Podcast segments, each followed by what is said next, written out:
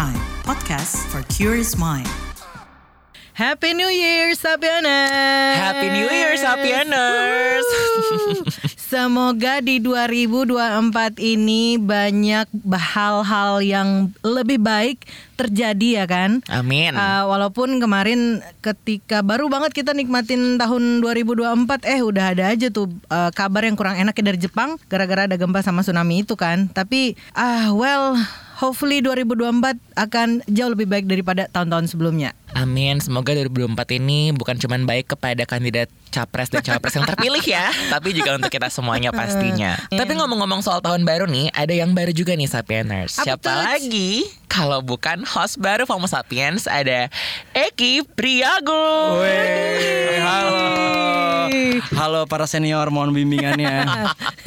Bari junior, kita masih ada senioritas tempat itu. Tidak ada. Tua banget ya tapi ya. Kayak tetap itu aja sih. Ya hormat sama orang yang udah dulu membawa perahu ini gitu loh. Asik. Aduh prasasti kali ya gue. Enjoy the club ya. Iya. Welcome Eki. Gimana nih?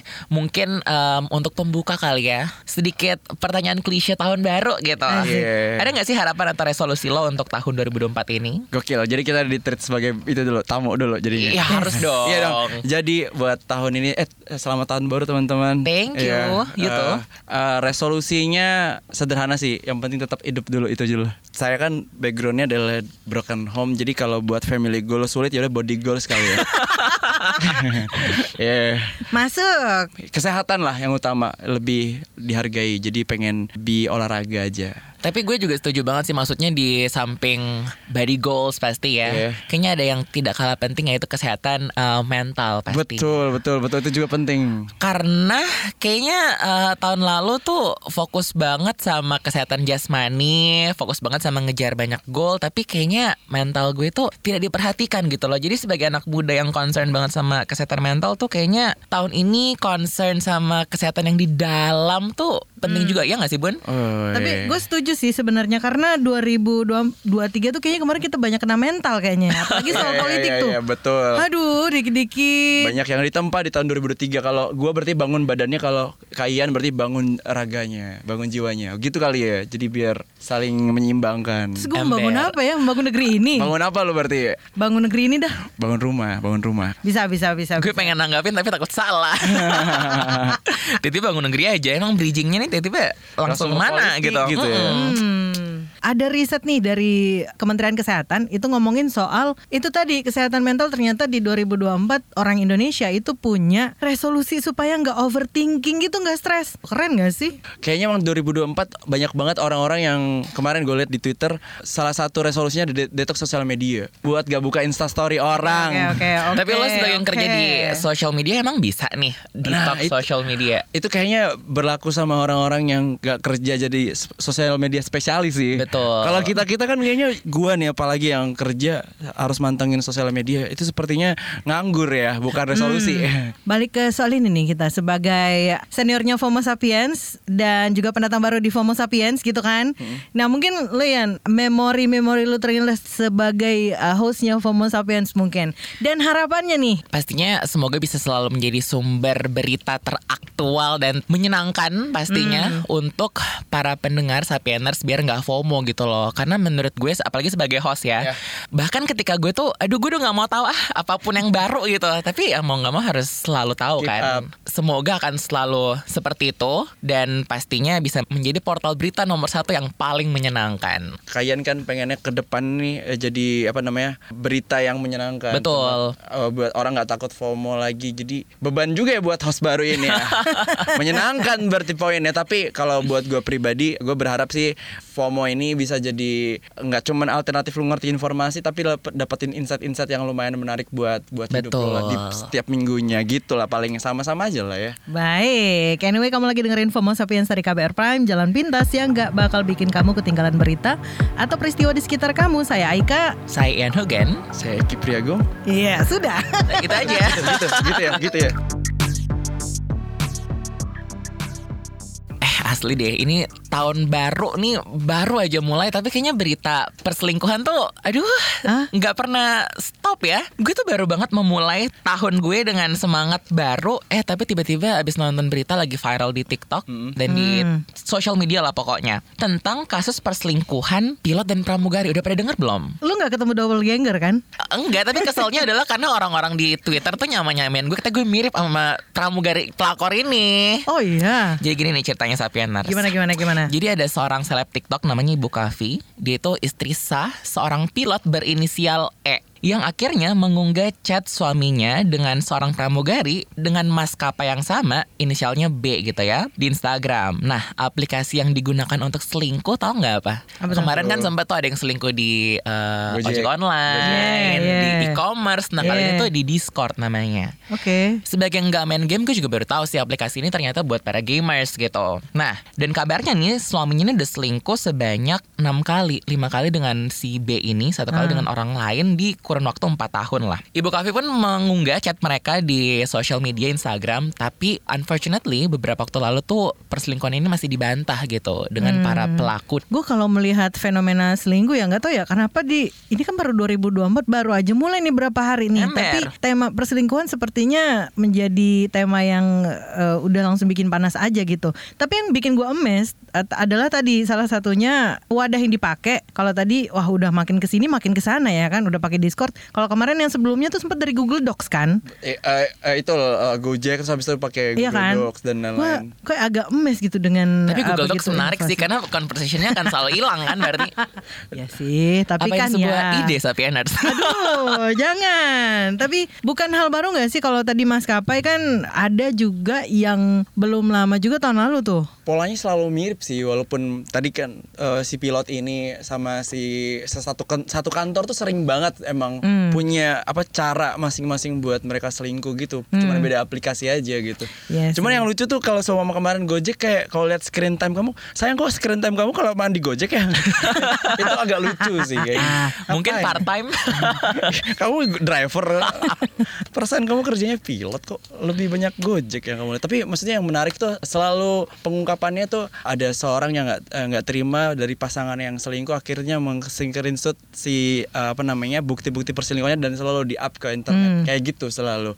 Tapi pernah ngeliat sisi lainnya nggak sih? Saya kayak kalau nggak salah si perselingkuhan ini adalah salah satu post dengan engagement terbanyak di di bahkan selama 2 tahun kebelakangan di Indonesia. Jadi likes-nya 4 juta. Iya gue ngeliat tuh. Terus komennya ada, ini memecahkan rekor salah satu postingan paling banyak selama 2 tahun terakhir, 125 ribu. Maksudnya hal setelah kejadian ini kan kita selalu percaya bahwa badai pasti berlalu ya.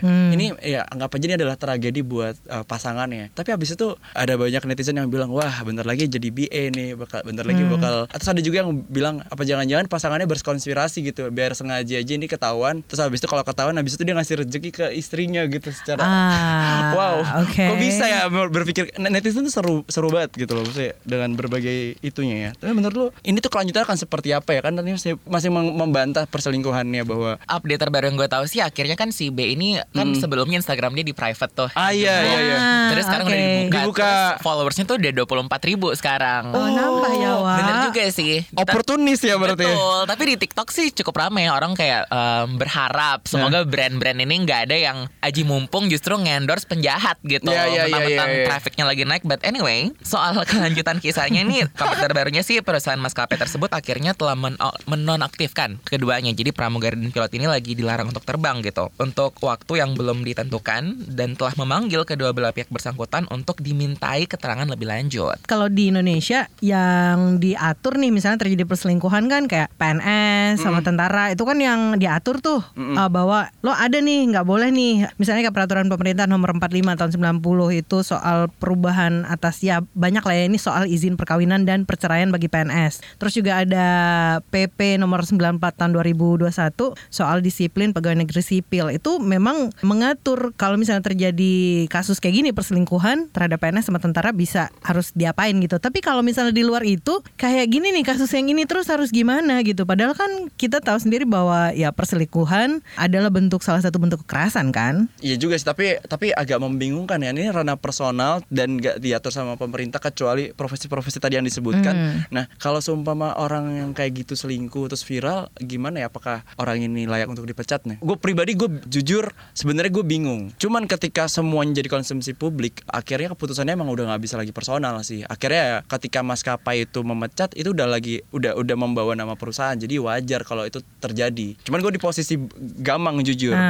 Gue juga sama sih, karena maksudnya kayak walaupun mungkin statement ini terkesan penjahat dan tidak mendukung korban perselingkuhan, tapi back again, selingkuh itu adalah urusan masing-masing gak sih? Dan misalnya gue sebagai, let's say gue sebagai yang punya perusahaan gitu ya, gue gak mau tahu lah, itu urusan lo gitu. Kalau misalnya pegawai gue selingkuh gitu ya, it's not my business gitu.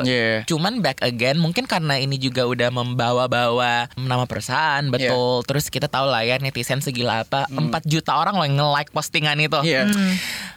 Jadi serba salah ya. Ini kalau gimana? Ini udah lagi bukan ngomongin tentang personal, ini ngomongin tentang bisnis orang gitu. Jadi dia kan. Tapi kalau ngomongin tentang objektif ya. Misal kalau seumpama ada orang yang emang selingkuh adalah hak pribadi seseorang, tapi pekerjaannya sangat-sangat bagus, tidak mengurangi dia memberikan instruksi keamanan di pesawat ya. Kenapa? Kayak mikir sih, waduh padahal si Mbak B itu bagus banget ya kerjanya, itu nggak sih?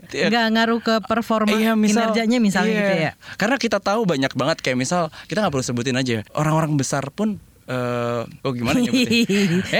Ada salah satu founding father di mana gitu kan. Si punya banyak pasangan nggak masalah kan? Maksudnya tidak mengurangi performa dia dalam bekerja, seharusnya tidak masalah. Tapi ya gitu. Akhirnya ini tuh tentang bagaimana keputusan publik sih. Dan gue rasa juga sanksi sosial udah cukup nggak sih sebenarnya? Gue rasa sih Mbak Bi akan selamanya akan dikenal sebagai seorang let's say orang ketiga, dan kayak ya udah menurut gue itu cukup. Kalau menurut gue sih demikian. Tapi yang satu hal yang hampir selalu terjadi ketika ada kasus perselingkuhan atau kasus kayak gini ya, hampir selalu yang disalahin adalah si perempuannya gitu, pihak ketiga. Iya kan? Kemudian yang jadi korban tentu adalah si istri sah yang speak up gitu, kemudian anak-anaknya kalau ada gitu kan. Sementara yang laki-laki kayaknya invisible gitu, kayak enggak kelihatan aja gitu.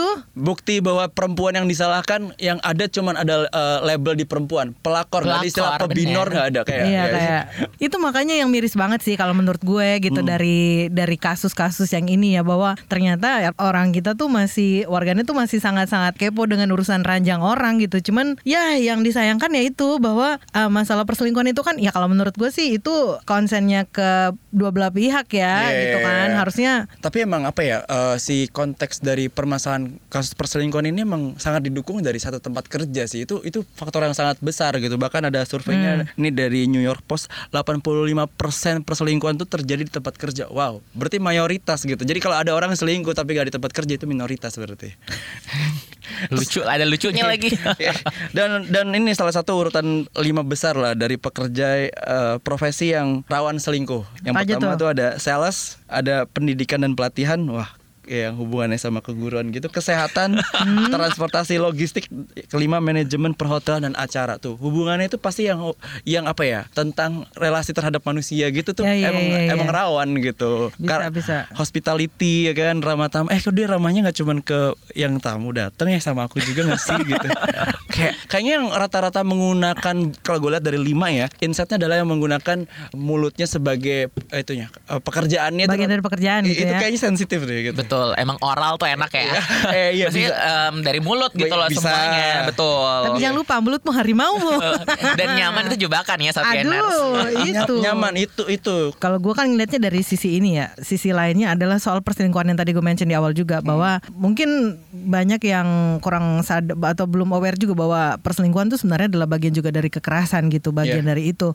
Dan kalau kita lihat kan kasus kalau di dalam ranah personal kayak rumah tangga gitu, kasus KDRT itu kan banyak banget kan yang kemudian ya relate juga sama urusan perselingkuhan nih. Kalau kita lihat di Undang-Undang 23 tahun 2004 tentang penghapusan kekerasan dalam rumah tangga, itu menyebut kalau memang perselingkuhan di sana termasuk ke dalam bentuk kekerasan psikis atau psikologis gitu. Jadi iya, tapi kan masalahnya kayak yang benar-benar kekerasan yang apa ya, ada bonyoknya aja deh gitu. Itu aja sering dikacangin kan sama pihak berwajib ya, apalagi soal masalah perselingkuhan doang gitu loh. Apalagi perselingkuhan juga definisinya tiap orang sangat beda batasannya. Undang-undang itu belum jelas apa namanya perselingkuhan itu batasannya sejauh apa. Gue besar di lingkungan prostitusi. Sedikit cerita tentang perspektif perselingkuhan yang lain di area yang gue tempatin. Jadi gue ngelihat pasangan-pasangan tuh di tempat gue suami istri, tapi karena ekonomi si istri harus bekerja sebagai talent di prostitusi ya. Terus habis itu gue melihat bahwa ternyata value itu bisa berbeda di setiap orang. Kalau gue misal gue punya pasangan nih dengan konteks gue sekarang yang punya moral di hari ini. Kalau perempuan gue selingkuh dalam konteks sama seperti Mbak B yang ternyata kamu lihat gak akun di atas aku gitu. Berarti udah jauh banget dong. Yeah. Tapi kalau seumpama di prostitusi kayak gitu tuh tidur sama orang lain tuh nggak masalah, asalkan nggak ngasih perhatian. Jadi value-nya beda-beda. Benar.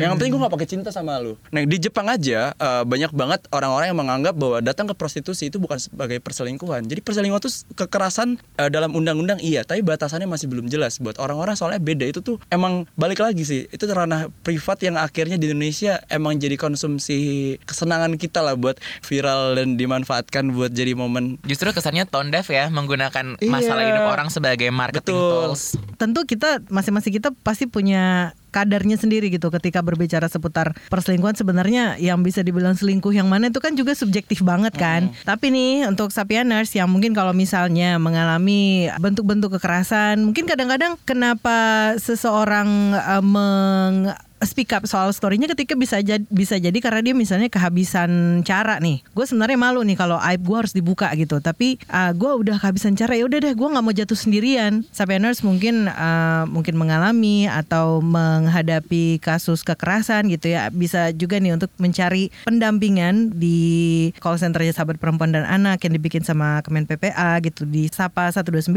atau juga bisa ke ini nih kontak Lembaga Perlindungan Saksi dan Korban gitu atau LPSK.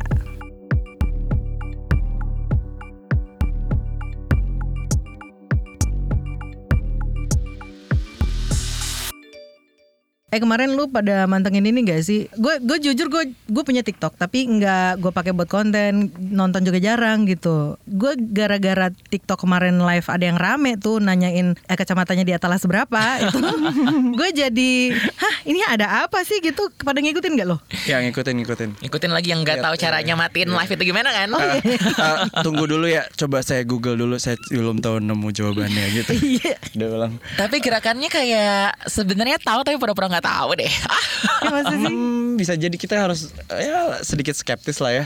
Oke, nih Sapieners buat yang ketinggalan nih. Ini kan Capres Anies Baswedan pekan ini trending nih di TikTok gitu. Gara-gara dia pertama kali live TikTok lah pada hari Jumat pekan lalu gitu. Nah dalam live TikTok yang judulnya Temani Saya di Jalan sekitar jam 10 malam gitu, berdurasi 27 menit. Nah Anies ini bahkan dapat viewer 300 ribuan lebih gitu. Bahkan gak hanya dari warganet biasa gitu ya, tapi juga sampai ke penggemar K-pop kabarnya gitu. Bahkan abis itu kan muncul tuh akun Anies Bubble itu ya, yang jadi parodi akun-akun penggemar K-pop gitu. Nah Bubble ini media sosial yang biasa dipakai oleh idol K-pop untuk komunikasi lah sama fansnya. Dan yang satu yang bikin gue agak ini ya zelep gitu karena dikasih emot burung hantu. Iya betul. Burung hantu karena dia wise gitu-gitulah ya intinya itu. Tapi gue nggak tahu sih kalau melihat fenomena ini cukup unik menurut gue ya, karena sebelumnya kan kayaknya udah yang sebelumnya tuh kan Capres Prabowo itu kan dengan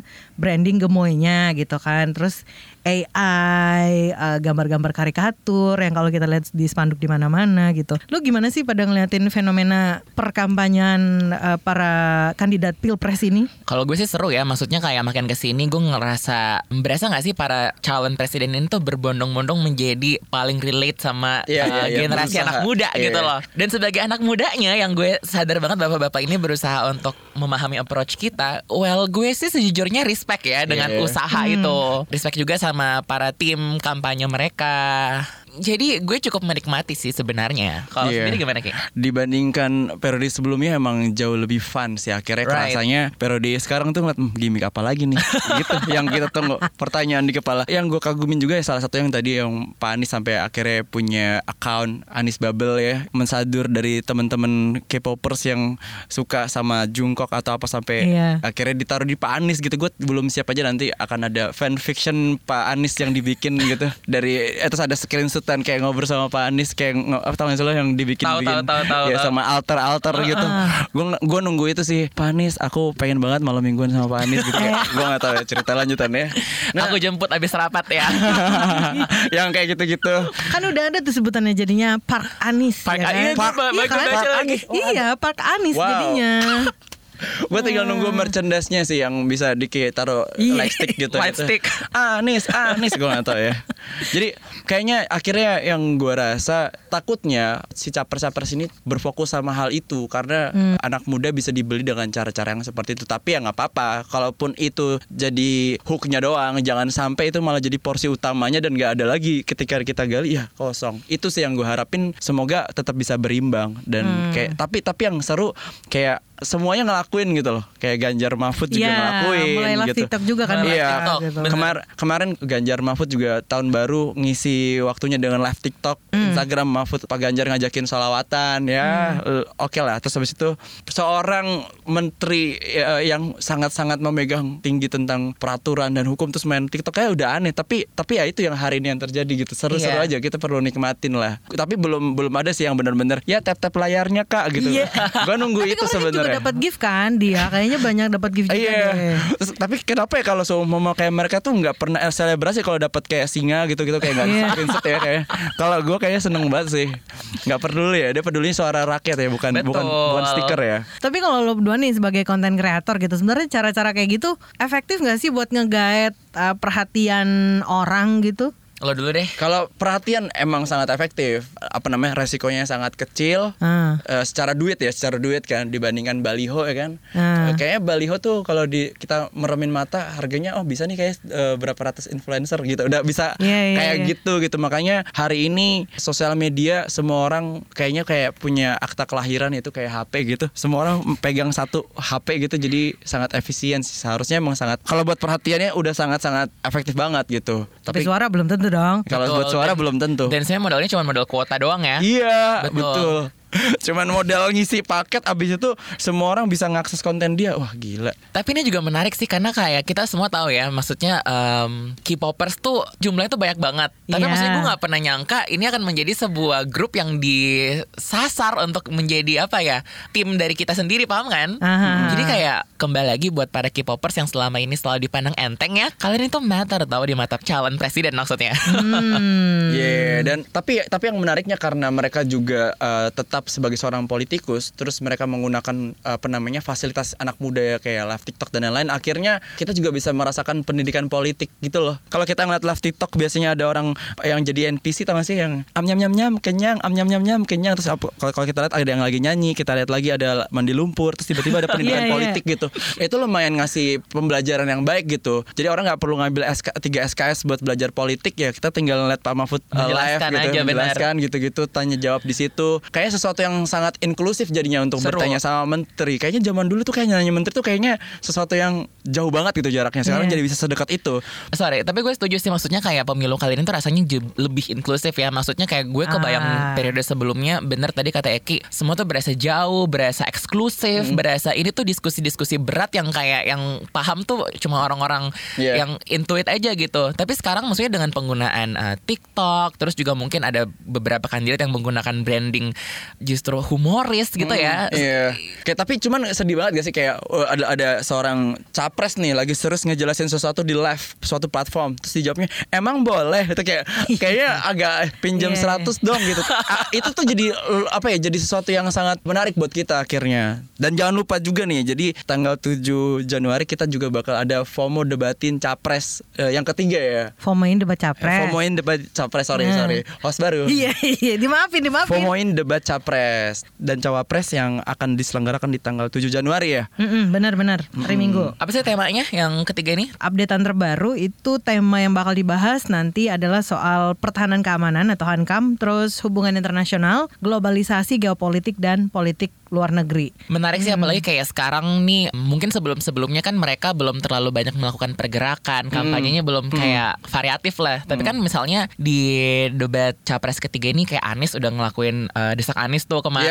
Terus misalnya kayak Ganjar juga udah keliling Nusantara kan, maksudnya sampai udah apa sih istilahnya dulu pas gue SMA namanya live in sih, nginap di rumah warga gitu. Jadi maksudnya Prabowo udah ngapain ya? Nah itu makanya Pak Prabowo kayaknya emang lebih fokus sama melenturkan badan sih. Dan kucing-kucingnya di rumah ya. Tapi kan kemarin Prabowo sempat ini belusukan, iya kan? Yang dia belusukan terus terus tanpa di penjaga. Terus habis itu dituntun kan, turun ke bawah. Ya pokoknya sekarang pada sibuk lah ya mereka ya. Mumpung ini kan, mumpung masa kampanyenya masih jalan, karena tinggal dikit lagi kan berakhir tuh ya kan. Betul. Sebelum Februari kan? Februari tanggal 14. Tapi biasanya hari tenang udah tanggal berapa kalau nggak salah tanggal 10 deh. Pokoknya jangan lupa nih Sapieners, nanti pantengin YouTube-nya Berita KBR karena kita bakal FOMO-in debat capres yang ketiga nih, bakal dihadiri oleh 3 capres pokoknya.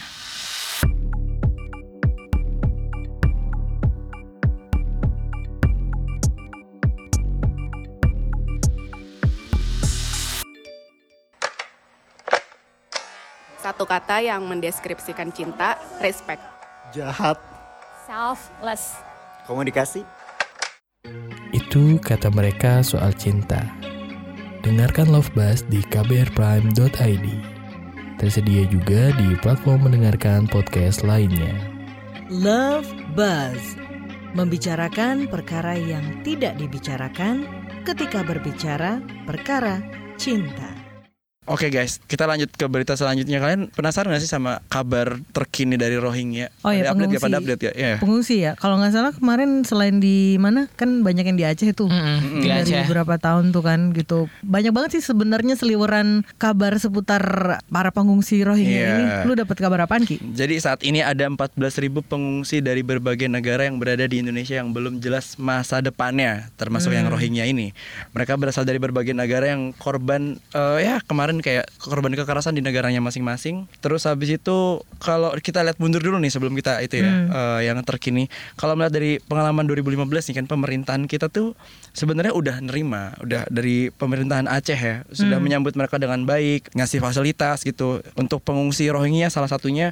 Terus habis itu ketika berjalan beriringan gitu, pengalaman dan praktik baik masyarakat Aceh itu sebenarnya sangat-sangat baik lah terhadap Rohingya gitu. Terus habis itu tapi pemerintahan makin kesini tuh makin 2015 padahal kita tuh berjalan baik lah sama Rohingya tapi makin kesini di tahun 2023 makin banyak kebencian yang terjadi. Apa yang terjadi kita lihat masih di beritanya lebih lanjut. Kejadian terbaru nih, ada sejumlah mahasiswa yang menamakan dirinya Mahasiswa Nusantara melakukan pengusiran ke 137 orang pengungsi Rohingya yang didominasi oleh perempuan dan anak-anak di Balai Muwasara Aceh kemarin di tanggal 27 Desember 2023. Itu rame banget, jadi mahasiswa sampai turun ke dalam basement gitu. Banyak tercapture perempuan-perempuan, ibu-ibu yang menangis gitu. Nah karena terlalu banyak sentimen negatif terhadap pengungsi Rohingya. Itu yang sempat ramai banget juga di Twitter kan. Dan akhirnya kan si para mahasiswa ini udah pada minta maaf gak sih? Itu sempat lanjutannya dia pada minta maaf. Dan ternyata emang terbawa sama kebencian narasi yang ada di internet gitu-gitu. Nah itu menurut kalian terhadap pengungsi Rohingya ini sendiri gimana nih? Kan ada dua mata pisau. Yang pertama ada pemikiran bahwa takutnya ini kayak Israel di zaman dulu gitu. Ketika kita menyambut dengan baik, lama-kelamaan kita yang dijajah. Terus habis itu dilihat dari sisi tertentu, ada yang mungkin dianggapnya gak bersyukur lah. Habis itu ada yang melakukan tindak kejahatan. Tapi kan itu kan dalam grup komunal hanya beberapa orang lah, oknum gitu. Tapi di sisi lain juga kebenciannya terlalu besar sehingga akhirnya menyamaratakan semua satu grup itu dengan satu sifat yang sama. Padahal kan enggak ya. Pasti kan mereka kan tetap satu individual yang berbeda-beda gitu. Menurut kalian gimana? Apa makin kesini tuh kayak gara-gara banyak banget pemberitaan dan mungkin juga gak memilah kali ya. Kayak salah satu yang rame kan penolakan netizen tuh munculnya gara-gara menganggap para pengungsi Rohingya ini adalah ancaman gitu. Misalnya kayak alasan karena ya dianggap jadi beban negara lah. Terus juga punya perilaku yang buruk kayak lu tadi sempat singgung juga Ki gitu. Terus memicu kriminalitas. Terus juga bikin ada kesenjangan sosial gitu ya, kayak misalnya tadi yang lo sebutkan soal mahasiswa gitu yang mengintimidasi juga para pengungsi Rohingya di kota Banda Aceh gitu. Nah tapi kita mau lihat juga nih sebenarnya konteks hasutan kebencian terhadap etnis Rohingya tuh kenapa sampai mereka ditolak gitu. Kayak tadi kan emang iya nanti mereka ini jangan-jangan kayak Israel gitu-gitu kan gitu. Nah, tapi kan mereka aja rumah aja nggak punya. Betul. Hak mereka di sini mereka juga nggak ada kan gitu. Terus gimana caranya mereka nggak punya resource untuk. Dan maksud gue tuh juga nggak apple to apple nggak gitu sih, kayak maksudnya Israel tuh itu berapa puluh tahun gitu misalnya. Sebenarnya ini kan kayak situasi urgent gitu misalnya seperti itu. Itu aja yang kemarin kasus mahasiswa gue sih ngeliatnya gedek ya. Maksudnya ngeliat mereka sampai ngelemparin tong sampah, nendang banyak banget ibu-ibu gitu di basement itu. Maksudnya kayak gue aja gedek, tapi lebih gedek lagi ngelihat komentar netizen tuh yang benar seperti pedang bermata dua. Ada yang justru menganggap mahasiswa ini adalah pahlawan gitu. Jadi gue kayak bingung. Tapi itu yang bikin apa namanya berita Rohingya jadi terus terupdate karena ada pro dan kontra. Bahkan kemarin tuh sampai 2000 komen ngomongin itu di salah satu postingan. Tapi hal ini emang didasari dari disinformasi yang beredar di masyarakat bahwa Rohingya tuh jadi dinarasikan kita ngebenci mereka itu jadi apa ya? Jadi terpengaruh sebegitu besar ya. Bahkan di akhir tahun 2023 ya, selama bulan Desember aja ada 10 hoax tentang narasi terhadap pengungsi Rohingya. Yang pertama misal kayak gua gak boleh salah nih sama jabatan seseorang ya kan, Menko Polhukam, Menteri Polhukam ya, dia bilang katanya kembalikan pengungsi Rohingya ke tempat asalnya. Itu ternyata itu enggak, itu bukan hoax itu hoax. Terus ada juga Menteri Luar Negeri Retno Marsudi usir Rohingya gitu. Jadi banyak yang mengkutip dengan untuk mengusir pengungsi Rohingya dengan pejabat-pejabat besar, padahal itu juga dua yang di-mention ada Pak Mahfud sama Bu Retno itu sangat hoax sih. Terus habis itu ada masyarakat Rohingya menuntut hak atas tanah kepada Malaysia, itu juga nggak ada gitu. Jadi banyak banget sebenarnya bubble-bubble yang nggak bisa dipertanggungjawabkan di internet yang kita kebawa aja. Salah satunya yang kemarin tuh sempat diparodin banyak komika, banyak konten kreator yang mungkin teman-teman tahu. Ada orang dikasih gaji 5 juta terus itu ternyata bukan video terupdate, bukan, itu tahun 2015 emang ada video itu beredar. Salah satu pengungsi Rohingya di Sidoarjo diangkat kembali dikiranya dari Aceh. Terus habis itu jadi menyamaratakan semua, ya jadi stereotip bahwa orang Rohingya tidak bersyukur. Nah hal-hal seperti ini yang perlu kita cross check gitu. Jangan sampai kita cuman karena ya lagi rame nih ternyata tuh video yang kapan kah gak bisa dipertanggungjawabkan. Nah itu yang ngebuat kita jadi gampang banget kebencian gitu loh. Dan gue rasa sih ini kayak momentumnya pas banget ya. Maksudnya kayak kemarin kita seluruh dunia bahkan sampai sekarang gitu masih focusing talking about humanity tentang Israel Palestina. Terus gue yakin banget mayoritas negara ini juga supporting Palestina gitu. Pastinya kita standing for humanity. Tapi misalnya ketika ada nih masalah yang sama, menurut gue sih sama ya, mirip gitu loh. Intinya terjadi di negara kita sendiri. Gimana kita yang selama ini selalu berdiri untuk para korban, tapi ketika kita misalnya diberi kesempatan di negara kita sendiri untuk let's say menjadi orang jahat atau membantu korban, kita justru kenapa kesannya justru menjadi penjahat ya di sini. Ada sebuah istilah yang gue baru tahu namanya cherry picking. Jadi misalnya kita ngomongin humanity, tapi kita justru standing on it bukan untuk keseluruhan humanity-nya, tapi karena ada sesuatu yang let's say menguntungkan kita misalnya seperti itu. Jadi kan sekarang ini udah bukan lagi ngomongin let's say, bukan ngomongin Palestina, bukan ngomongin Rohingya, tapi kayak are you guys really standing for humanity? Itu loh pertanyaannya. Okay, good point. Dan gue setuju juga sih sama lo gitu, bahwa bukan dilihat sebagai apa namanya ya, kayak dibilangin beban negara segala macem gitu. Ya kayak sama yang tadi lo bilang, bahwa kalaupun kita ngomongnya jauh banget di luar sana, yang di sini kita juga banyak sebenarnya bisa kita bantu gitu kan. Jangan sampai kemakan narasi-narasi kebencian yang bahkan mungkin aja kita bahkan lupa nge-cross check gitu ya. Dan ternyata di kasusnya pengungsi Rohingya ini, kayak dari Aliansi Jurnalis Independen, AJI Indonesia, termasuk juga di AJI Banda Aceh, itu juga pick up juga soal ini gitu. Gimana ke media juga ternyata punya peranan penting banget gitu untuk tidak terus meneruskan disinformasi dan narasi-narasi kebencian itu gitu. Karena itu bisa kayak makin mempertebal apa namanya diskriminasi sama kebencian di masyarakat juga kan, yang pada ujung-ujungnya bisa mengarah ke tindak kekerasan gitu, baik secara langsung ataupun tidak gitu terhadap pengungsi etnis Rohingya. Ini juga nih, jadi dari AJI Indonesia itu juga menyerukan supaya pemberitaan media tuh lebih banyak mengedepankan kayak perspektif pemenuhan hak-hak pengungsi, termasuk juga untuk pengungsi anak-anak dan perempuan. Terus pemberitaannya jangan sampai yang tadi tuh yang ngeliatin video dari entah tahun kapan gitu tapi fakta-fakta terbarunya tuh dilupakan kayak gitu-gitu. Kayak gitu sih, dan tentunya menyuarakan humanity itu tadi, soal kemanusiaan itu tadi gitu.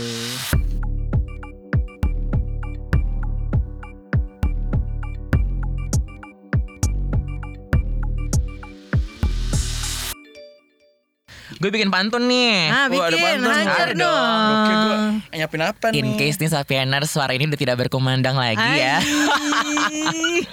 Gue boleh pantun gak sih? Cakep. Oh, belum. Boleh dong. Iya, jadi Sapieners kita kan nggak tahu nih kapan Ian Hugen bisa kembali ke sini lagi. Pastilah. Pasti, cuman ya for waktu yang belum bisa ditentukan gitu ya. Jadi senang banget loh rasanya kita 3 tahun loh, walaupun di skip 2 tahun 3 tahun bun. 3 tahun nemenin Sapieners setiap hari Jumat ya. Mungkin setelah saat ini aku rehat dulu, tapi digantikan sama yang tidak kalah seru pastinya Sapieners, ada Eki di sini. But anyway, closing terakhirku. Ini studio lagi rame banget loh, banyak anak-anak.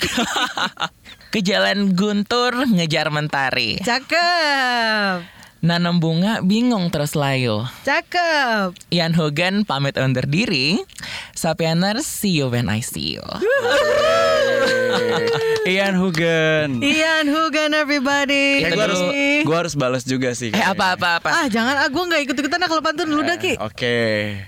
Ngomong assalamualaikum sama orang ganteng. Cakep. Kan Kak Ian Hugen vakum, aku datang. Itu doang sih. Kepikiran tipis aja harus dibalas. Ya udah. Itu okay. Dulu buat pekan ini. Saya Ian Hugen. Saya Aika. Saya Eki Priagung. Kita pamitan sampai ketemu pekan depan. Sapieners. Bye. Bye.